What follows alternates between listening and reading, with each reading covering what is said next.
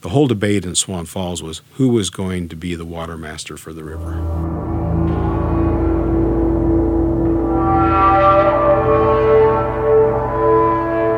People want certainty with regard to water, but the only certainty you can have is a process. Inevitably, it's a dynamic system that's going to change, and so you've got to adapt to those changes.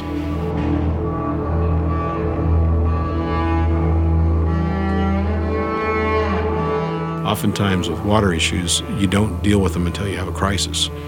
And, uh, you know, it's always been my philosophy don't let a good crisis go to waste. You know, try to solve uh, problems in the future. And I think that's what we did.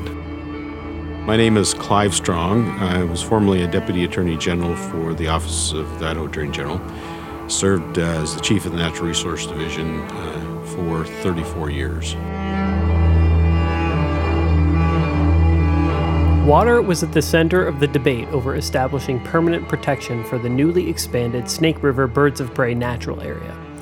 When Cecil Andrus performed his secretarial withdrawal of the expanded Birds of Prey area, many people were angry because they believed that they had lost their opportunity to develop that land for agriculture. But there was a battle brewing over water rights that would soon come to a head, pushing these hopes to the wayside. The epicenter of this fight was the Swan Falls Dam.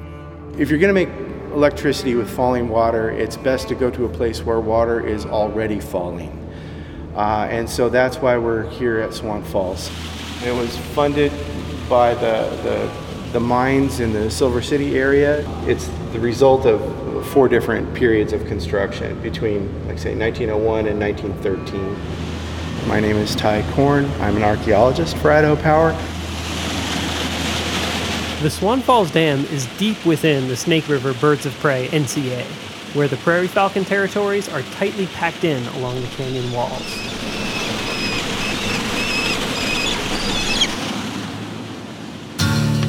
You're listening to Common Land, a new podcast series produced by the Wildlands Collective and Radio Boise, with support from the Bureau of Land Management, the Birds of Prey NCA Partnership, the Archives of Falconry, and a grant from Patagonia. I'm your host, Matt Podolsky. Common Land tells the creation stories behind protected areas. And in season one, we are telling the story of a canyon in southwest Idaho with thousand foot sheer basalt cliffs and the most dense nesting populations of birds of prey anywhere on the continent. I'm talking about the Morley Nelson Snake River Birds of Prey National Conservation Area, a true raptor haven.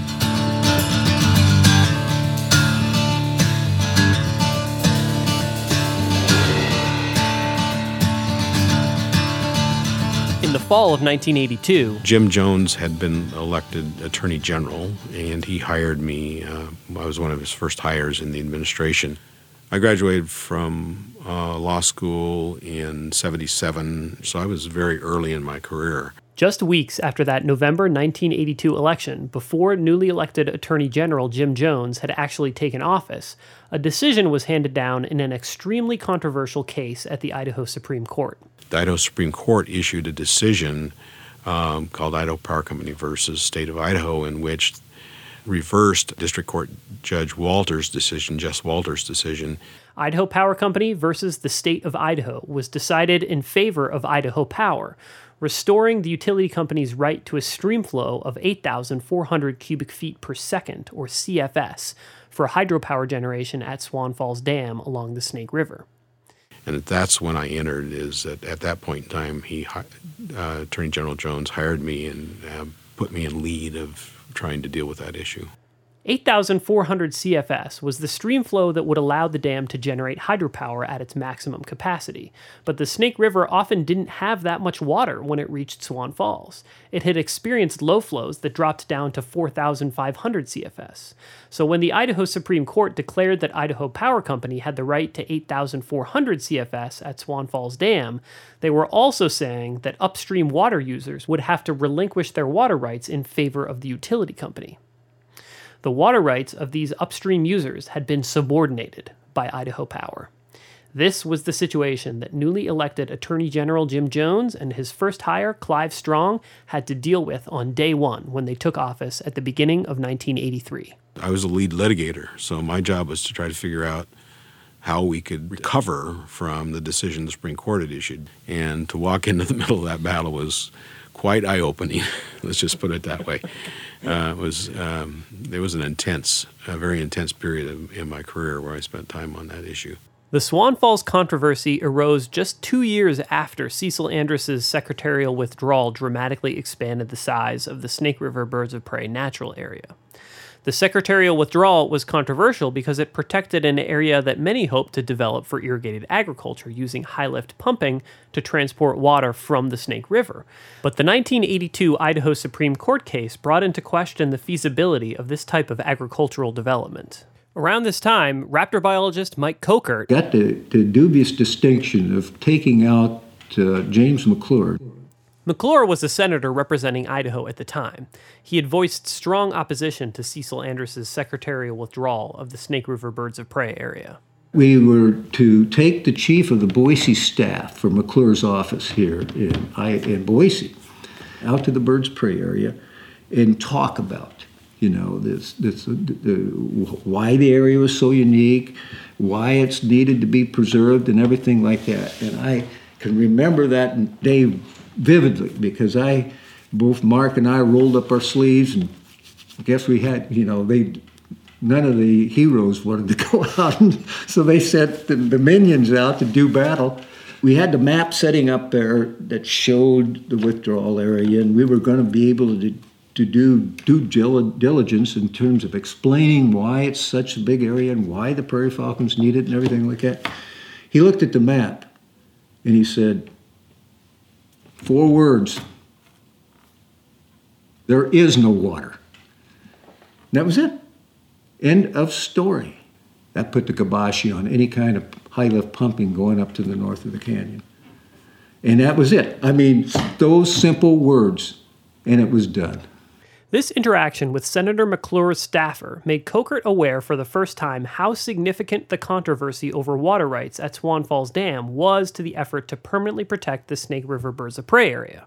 Senator McClure passed away in 2011, but here's what he had to say about the issue in the year 2000. It was uh, it was the irrigation interests primarily, mm-hmm. uh, and in those those years there was very close links to Idaho Power yep. because of power production. Something that only changed with the Swan Falls decision. When for the first time, Idaho Power was forced to recognize that their their rights to the water were in conflict with your uh, potential consumptive use of water. It further curtailed the opportunity for future development. Now, what we've done is we've shifted from the idea of developing back to trying to sustain the base that we have today. Although the 1982 Supreme Court decision effectively ended the push for agricultural development in the Snake River Birds of Prey area, the case called attention to a statewide water rights issue that had been ongoing for almost a century. In order to understand Swan Falls controversy, you have to go clear back to statehood.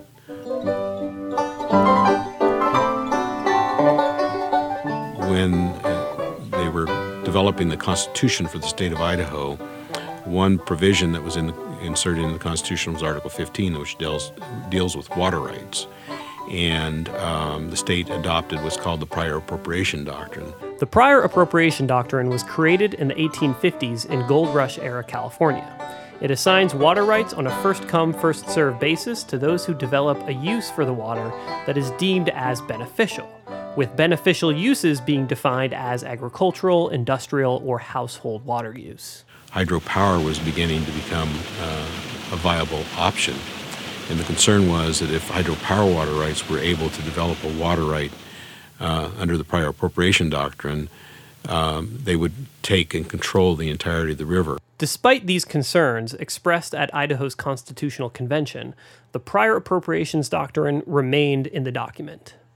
Sure enough, just 11 years later, construction began on the Snake River's first dam. Swan Falls.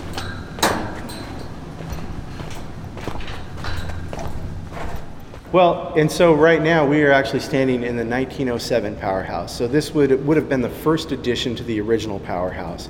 That's the voice of Ty Korn, historian and archaeologist for the Idaho Power Company. And even though it's kind of a, a giant concrete echoey, you know, chamber right now, uh, originally there were four units across the floor. And if you look at the at the gray painted uh, old generation floor here, you can kind of see these circular outlines where uh, where a generator used to sit. And so if there was a generator here, that means that there was a turbine straight down from it. They started in 1900 and it was finished in 1901. And back then the road was, you know, just a deep set of wagon ruts. I mean, it was an all-day affair. I mean, we whisked out here actually in an electric car in, you know, 40 minutes. But back then it was an all-day affair to just make a one-way journey out here, especially if you were on a, a, a wagon with, you know, a, a four-ton turbine runner on the back of it being pulled by eight horses. Although Swan Falls Dam was built to provide electricity to the mines of Silver City, the need for electricity to to fuel the mining was going down. The need for electricity everywhere else was just going off the chart. So, um, yeah, the mines went out of business at the same time that this thing was expanding and you know basically doubling its its production. In in 1901, uh, there were many competing smaller power companies across southern Idaho. They were underselling each other on power, um, and because they were all separate entities, they had separate infrastructure. So there would often be, you know, four or five different power lines coming into the same area. So there was a lot of redundant uh, capital costs, and that with the kind of the cutthroat rate wars they were going at each other with, it, it was just a recipe for disaster. And eventually they all kind of imploded. Kind of the whole system was purchased by uh, capital from from back east and swept into Idaho Power in 1916. So it was kind of you know the phoenix uh, arising from the the ashes of all these companies that managed to kind of implode. The collapse of this network of competing power companies in 1916 gave birth to Idaho Power, the private utility company that now serves over 560,000 customers throughout southern Idaho and southeastern Oregon. By the time that Idaho Power was created in 1916, five additional dams had been built on the Snake River. The concerns about hydropower water rights taking control of the Snake River via the prior appropriation doctrine that had been expressed in Idaho's constitutional convention a few decades previous were beginning to come to fruition, prompting the development of a new plan for managing water rights in southwest Idaho. There was a study done in 1920, a comprehensive plan essentially for the upper Snake River Basin. And what that plan called for was to basically develop all of the water from what's called Milner Dam, which is just outside of Twin Falls. Milner Dam is more than 150 miles upriver from the Swan Falls Dam. This 1920 water development plan proposed using the entirety of the water from the Snake River collected at Milner Dam to be diverted for agricultural use divert all of the water out of the Snake River and essentially reduce the river to zero flow. That water would be div- diverted across the plain. A large part of that water uh, then seeps back into the aquifer, increasing the spring flows. So essentially, what we did is we rediverted the Snake River from the main channel, running it through the aquifer, increasing the spring flows. About 50 miles downstream from Milner Dam, where the stream flow of the Snake River was to be reduced to zero, is an area called Thousand Springs which sits at the terminus of a massive underground aquifer that stretches across the Snake River Plain. What we were doing before uh, 1950 was that basically we were doing gravity irrigation, and so you diverted large amounts of water across the eastern Snake Plain aquifer, and we increased the uh, flow in the aquifer, or the ground water level in the aquifer, by 60 feet across an 11,000 square mile area. That's the equivalent of Lake Erie which then increased the flows at Thousand Springs from about 4,200 uh, CFS to almost 6,000 or over 6,000 CFS. When agricultural fields in the Snake River Plain were flooded with water diverted from Milner Dam, that water was recharging the aquifer and therefore increasing the spring flow 50 miles downriver from Milner.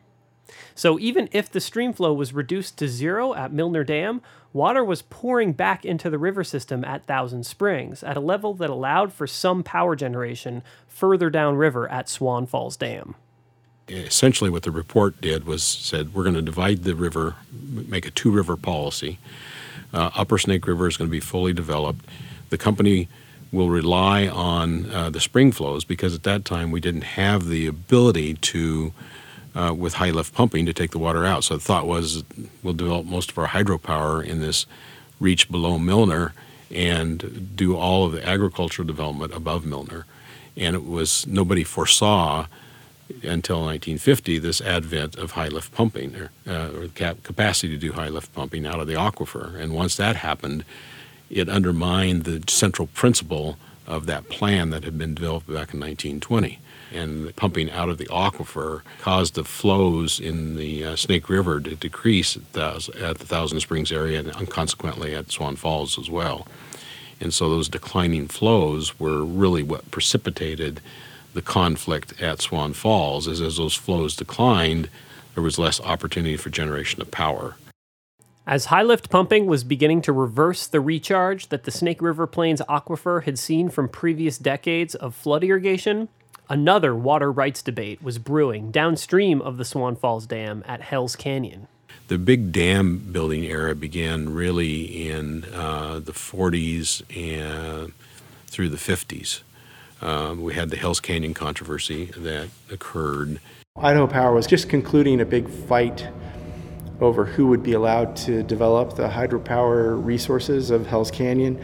Uh, the federal government wanted to build like a, a, single tall dam in Hell's Canyon, and Idaho Power wanted to add a series of three dams to to uh, utilize the hydropower uh, capabilities there.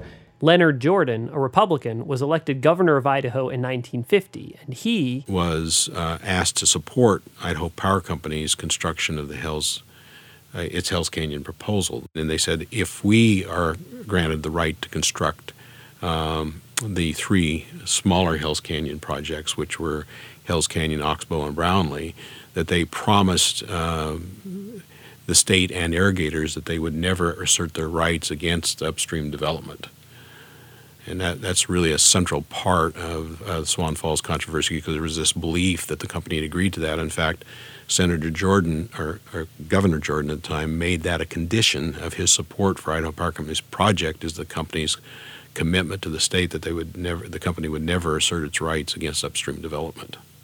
During the Swan Falls controversy, however, Idaho Power rejected the idea that this agreement between the company and Governor Jordan had taken place. Ty Korn, archaeologist and historian for Idaho Power, shares his perspective. Um, I just know it was a, a long, uh, protracted fight with, you know, different entities lining up uh, mm-hmm. behind different sides, and uh, and Idaho Power was eventually granted the right to, you know, develop the, the projects in Hell's Canyon. Mm-hmm. So.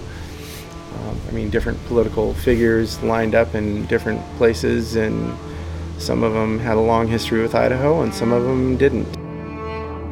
Unfortunately, it wasn't documented the way it should have been. This failure to document the agreement over water rights at Swan Falls made between Idaho Power and Governor Jordan in the early 1950s would create the opportunity for the lawsuit that led to the Idaho Supreme Court case, Idaho Power versus the state of Idaho, in the fall of 1982. Immediately after the Supreme Court decision, Jim Jones had been elected Attorney General. Jim, uh, at the time he was Attorney General, he had been a staffer for Senator Len Jordan. So Jordan left the governor's office and went back to the Senate. And um, Attorney General Jim Jones was steeped in uh, Jordan's belief that the Snake River is a working river and should be made available for economic development. And he saw the companies uh, the decision from the Supreme Court and the companies backing away from the traditional understanding that water rights were subordinated as a breach of an agreement, a verbal agreement that had been reached between uh, Governor Jordan and the company.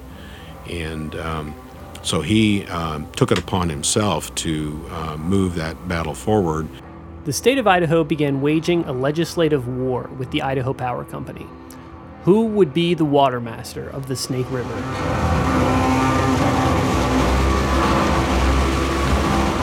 During the 1983 session, um, there had been efforts to try to subordinate, uh, legislatively, to subordinate the water rights, and the company fought against that, and they fought to a standstill.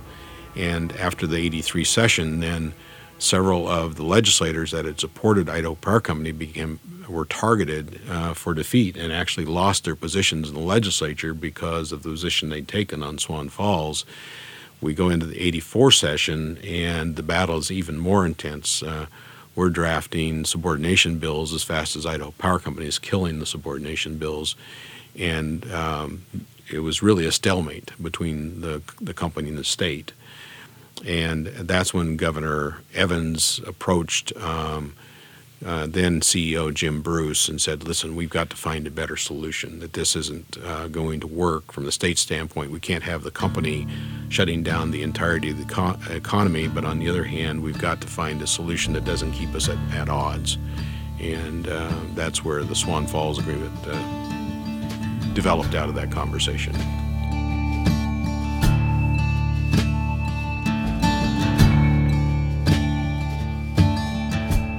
In the midst of this legal and legislative battle between the state of Idaho and Idaho Power Company, Mike Kochert and Karen Steenhof were seeking funding to continue their raptor research down in the Snake River Canyon. We partnered with industry. We had the cooperative project on the new transmission line that had just gone in, and we also had a partnership with Idaho Power, who was reconstructing the Swan Falls Dam. So, not only did this battle between Idaho Power and the state of Idaho bring an end to the controversy over water rights in the newly expanded Snake River Birds of Prey Natural Area, but Idaho Power and other utility companies were providing much of the funding that allowed raptor monitoring efforts to continue throughout the 1980s. During the 80s, we partnered with, with the utilities, but we're still able to continue the monitoring work.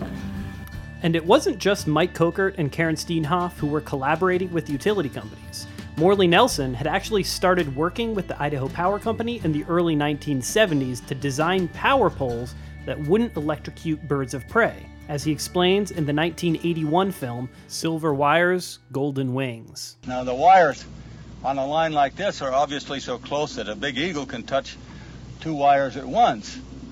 In some way, we've got to figure out either pull the lines up or insulate one of the lines or make some correction there that's going to uh, prevent uh, birds from being hurt. Morley worked closely with Idaho Power and other Western utility companies throughout the 1970s to develop solutions to the electrocution issue. And by the early 1980s, utilities biologist Al Anson declared that We've not only solved the electrocution problem on existing distribution lines, we know how to construct lines now to prevent problems. Our nesting platforms are undoubtedly going to extend the range of several species of birds worldwide. Silver Wires, Golden Wings, the film documenting this success story, was used as an educational tool throughout the early 1980s. And in 1985, the Public Relations Society of America presented Morley with the More Than a Million Award, meaning that the film had been seen by over a million people. Quite an achievement, considering it was screened only at private events for utility companies and community groups. Silence speaks louder than words. Symbol of strength and freedom. Just a few months before Morley and his sons received this prestigious award for their film, the Idaho Power Company had finally agreed to sit down with state government leaders with the intention of working towards a compromise on water rights at Swan Falls Dam. And so, what really prompted the settlement was we looked at what the existing development was in the um, Snake River at that point in time, and the low flow that had been experienced um, prior to the settlement was uh, 4, 000, about 4,520 CFS looking at that, we said, okay, uh, the state water plan called for development of the Snake River at Swan Falls down to 3,300 CFS. So the whole, most the state could have won was to get the right to develop down to 3,300 CFS. Well, if you do the math, uh, 4,500 CFS, 3,300 CFS, 1,200 is the difference. Um, so the compromise was, well, let's uh, establish the minimum flow now at 3,900 CFS in the summer.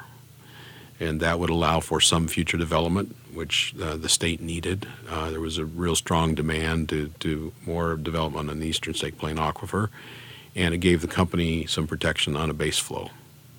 That's how simple it was.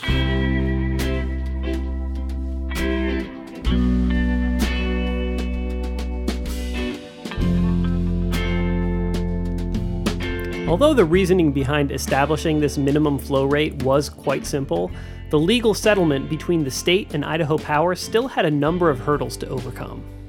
Federal Power Commission, uh, FERC, Federal Energy Regulatory Commission, was refusing to recognize the subordination, so we had to introduce legislation into Congress to force the uh, FERC to recognize the agreement. And um, we were only able to get that through uh, over the opposition of the Department of Interior with an agreement to conduct a study to see what the impacts of the um, future development under the Swan Falls Agreement would be on the uh, flow in the river reach below Swan Falls Dam.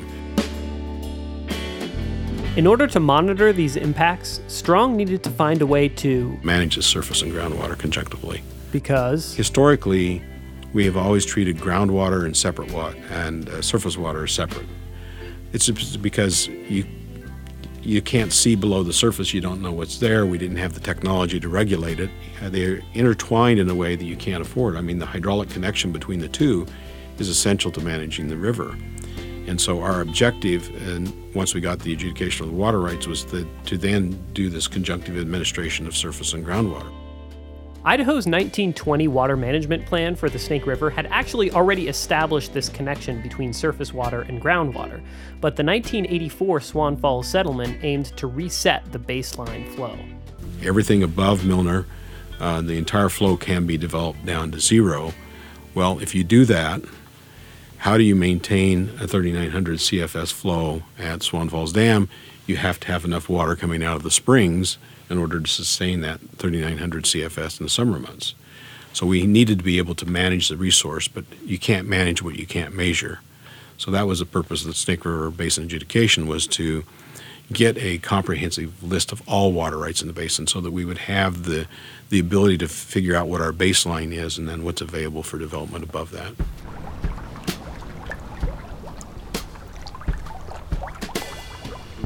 The River Basin adjudication is the only uh, statewide adjudication that's been completed. It's, those are just very difficult cases to complete because you're going back and you're documenting what the history has been. Um, there are winners and losers when you start doing that documentation, so you get into fights, and we had some big fights in the River Basin adjudication as well. And then the cost of those. Um, most people don't recognize that to complete the Snake River Basin adjudication was uh, for the state alone. This is not the private sector, but for the state alone was over $92 million.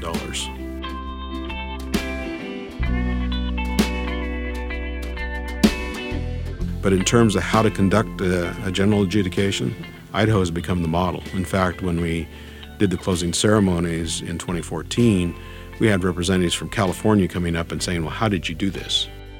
This envy from other states over Idaho's successful adjudication process was hard won. One of the most contentious issues that emerged during this process was determining how to appropriate new water rights.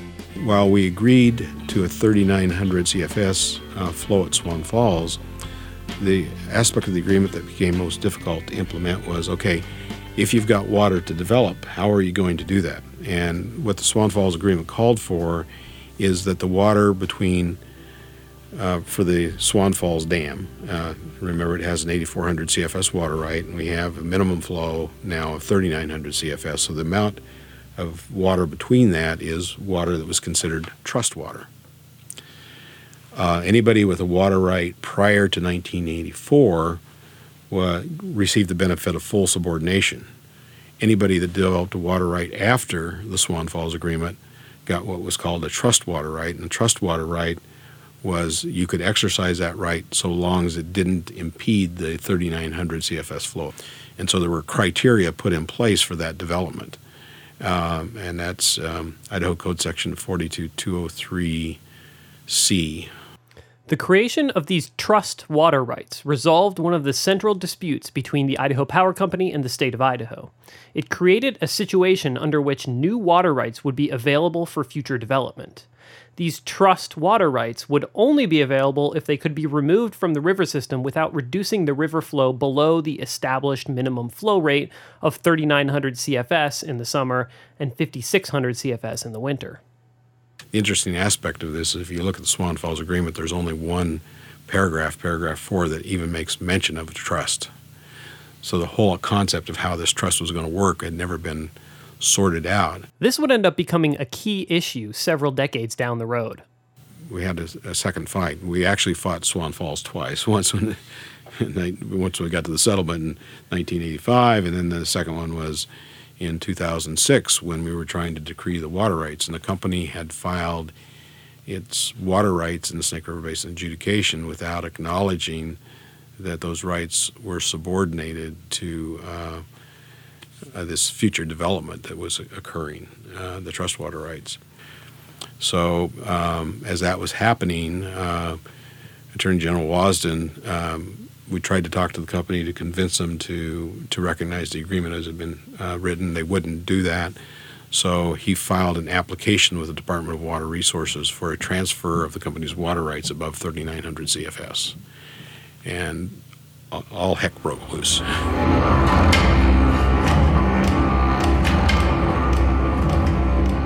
But once we got uh, Judge Melanson's decision saying that the company had in fact agreed to subordinate uh, its water rights above uh, 3,900 CFS to future development, that then precipitated the second round of uh, settlement discussions, and I think it's uh, the 2009 uh, Snake River Water Rights Reaffirmation Agreement, in which we agreed that the company's water rights would be held by the state. So the state holds these hydropower water rights in trust for the company and uh, the citizens of state, and we have the ability through the trust to impose these additional conditions on the development of the water right. What we hopefully have put in place is a floor, you know, that we've resolved the past conflicts so that we're not fighting about what was intended, but rather what do we want in terms of future management options. We've got to look at it as a common, we've got to look at it as a shared resource, and we've got to think about it in an enlightened self interest way. I mean, we have a lot of demands for this resource. Idaho is fortunate that we have a good water supply. It's a, it's a management issue here, whereas it's a crisis issue in some other places because you just don't have a water supply to replace it.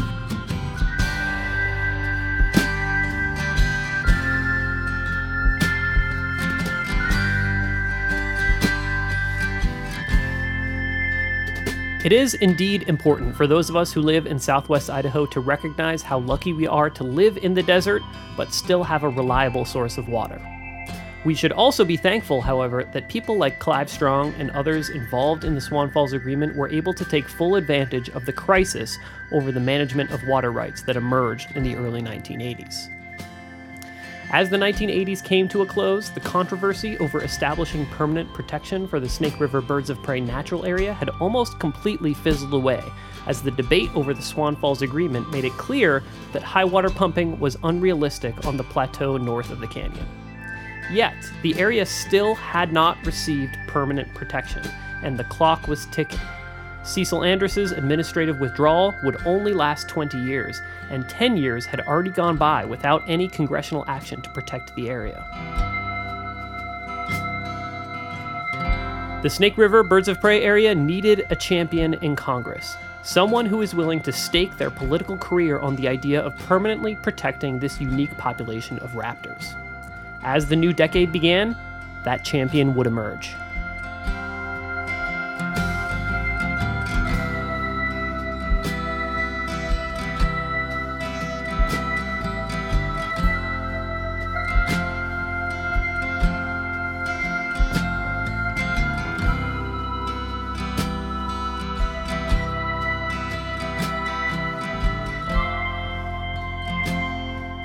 Common Land is a production of the Wild Lens Collective and Radio Boise, with support provided by the Bureau of Land Management, the Birds of Prey NCA Partnership, the Peregrine Funds Archives of Falconry, and a grant from Patagonia. This episode was produced by Wayne Burt, Steve Alsop, and myself, your host, Matt Podolsky.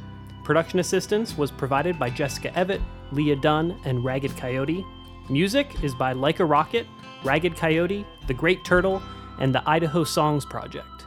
Visit our website at commonlandpodcast.com to learn more about the show and to see a full list of credits.